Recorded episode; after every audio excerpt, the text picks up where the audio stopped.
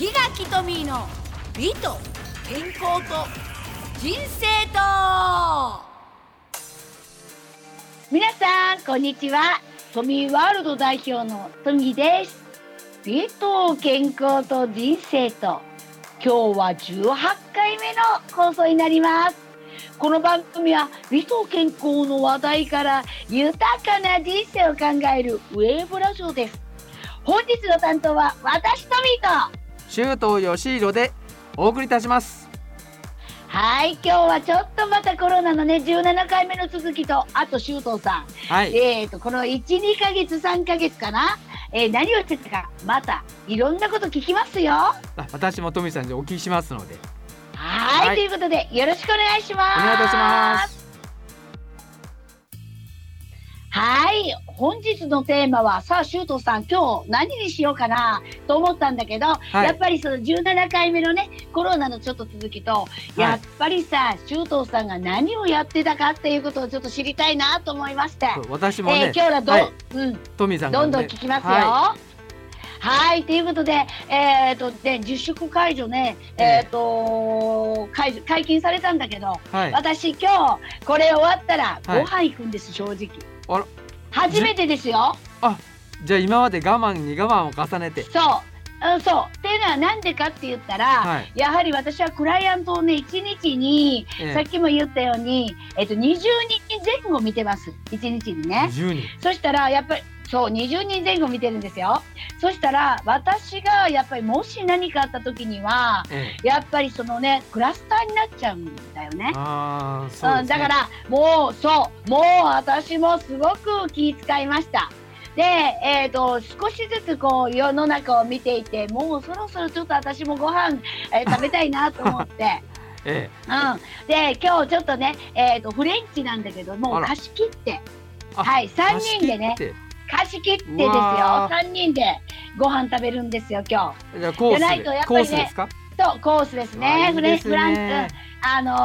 チですね、食べに行きます。はいはいはい、っていうのがここのお客様でもある方なんですよね。あ、そういうことですか。そう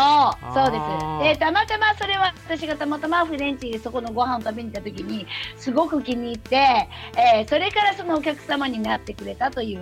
感じでお付き合いをね、はい、もう2年間やらせていただいてますね。で、今回ご飯食べに行きたいということで、そこもなんかすごくやっぱりお客様に対しての配慮がすごくしてますので、貸し切ったような状態でやっぱりご飯食べに来てもらってるっていうことを言ってました。はい、はいということで安心してご飯食べに行けますね。そうですよね、はい、優雅な気分で。そうですね、初めてこの、3月の、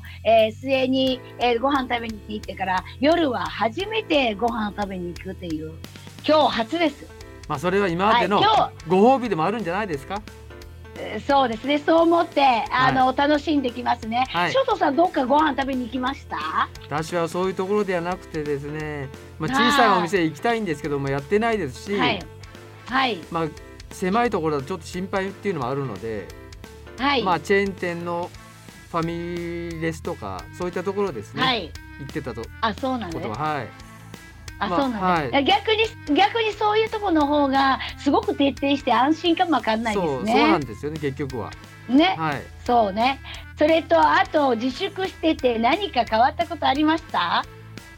まず家の片付けですね、今までできなかったことをね。なので周東さん自ら進んでですか？やりましたよ、久しぶりに。例えばそのお家をどういうふうにお掃除を。今まで車庫がちょっと大ゴミとかあったので、それをどうしようかって、やっと片付けたんですよ。いろんなものを処分しようと思ってて、できなかったっていうのもありますし、でノコギリがあるのでそれ切って、ね、分割すれば普通のゴミで捨てられるっていう状態にしたりとかですね。あ、そしたらもう粗大ゴミじゃなくて自分が全部バラバラにしてゴミ袋の中に入る、あれそれ大変だったんじゃないですか？のでやってよかったと思いましたもん、すっきりして。あ、そうだからさ、やっぱりさコロナもさいいこともあるんだよね。そう、やっと片付けて、これで車出した時にみっともなくないなって思いましたもん。あ、そうなんだ。他に何かしました？あとは料理する時間が増えましたね。あら、もともとはどうしたの？塩戸さん、奥様に作ってもらって食べてたの？そう、家内がだいたい作ってるので、はい、で今は自分の食べたいものとかあると、まあ、それでもね、はい、そんなに器用にはできないので、まあ、一般的な、はい、なんていうんですね、チャーハンとか、あと煮物とか、まあ焼肉やったりとか、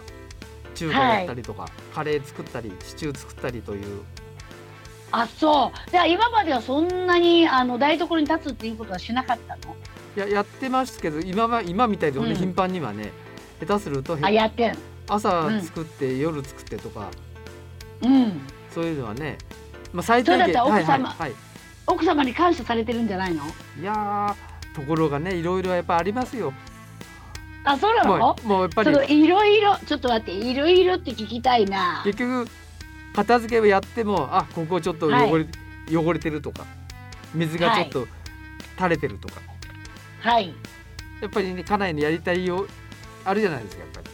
ああ、そうね、納得がいかなかったら、あなたこれちょっと綺麗にもうちょっとしてよとか、そう、後始末、そういうことね。そうで、うん、もっとあったところにあれこれどこ行った醤油、例えばですよ、醤油があれどこ、うん、ってあ、いつもここに置いてあるんだから、どうしてここに置かないのっていう、そういうのはね。ああ、そういうことがね、 あるっていうことね。でも、はい、うん、でも本当はさ、そうやって言いながら奥さん感謝してると思うよ。だって助かるじゃん、ご飯作ってくれたら。世間で今の時代、うん、今のこの時期にそういう家庭内で喧嘩してっていう、うん、聞くじゃないですか。コロナ離婚とか、コロナ喧嘩とか、コロナなんとか別居とか、いろいろ聞くよね。そうです、うん、ね、そういう話を聞いたり見たりすると、あ、うん、こういうことなんだなと、はい、こういうことが、ということは、はいはい、亭主元気で留守がいいっていうのが一番いいっていうこと？そうなんじゃないですかね。ただ私ですよね、うん、私たまにそういうことやるからまだいいんでしょうね。あ、そうなんだね。だからこれがですよ、家に連れて、うん、ご飯まだとか、うん、なっちゃうと、うん、これも大変だことになっちゃうんじゃないでしょうか。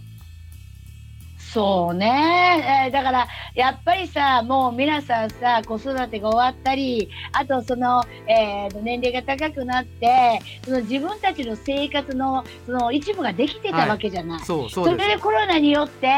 そんなみんな生活が変わってきたから、はい、それがストレスに変わってくる。でもこれからはやっぱり付き合っていかなくていけないから、それを当たり前にしていかないと今度は逆にね、そうですよね、いけないんだよね、うん、でもなかなかその染みついたものってなかなか変えれるもんじゃないからね。で、今までは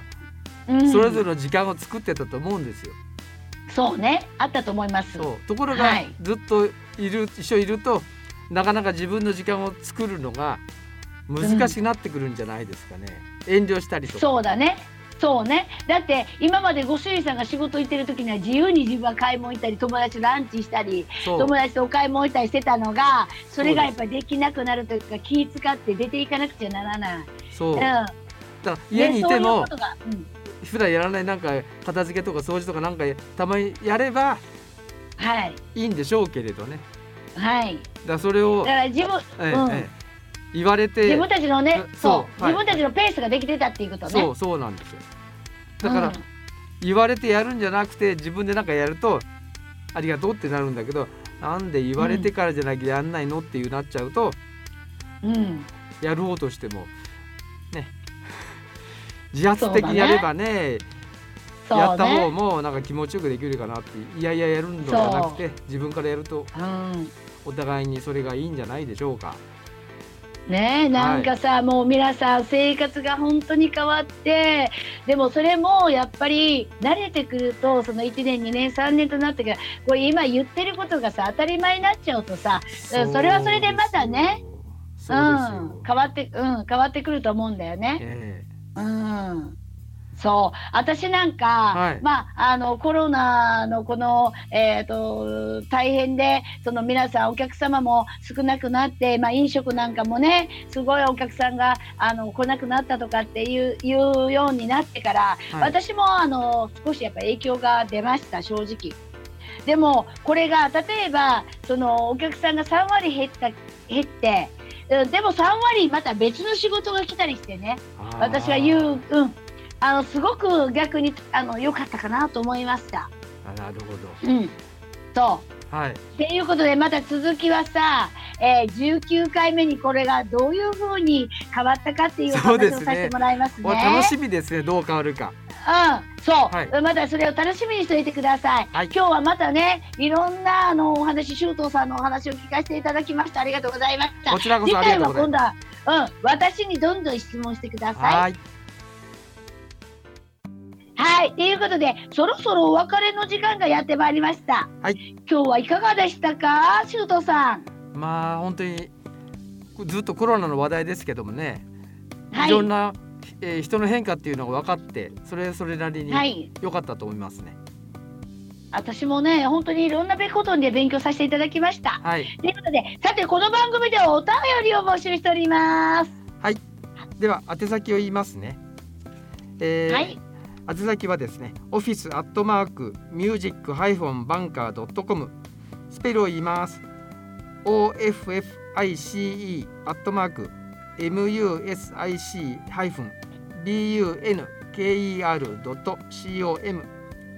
office@music-banker.com です、なおお便り送信の際にはメールのタイトルにトミーさんへと書いてくださいね。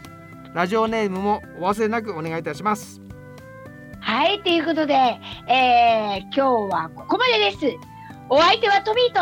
周東よしひろでした。ではまた次回よろしくお願いします。よろしくお願いします。さよなら。はい、ありがとうございます。さよなら。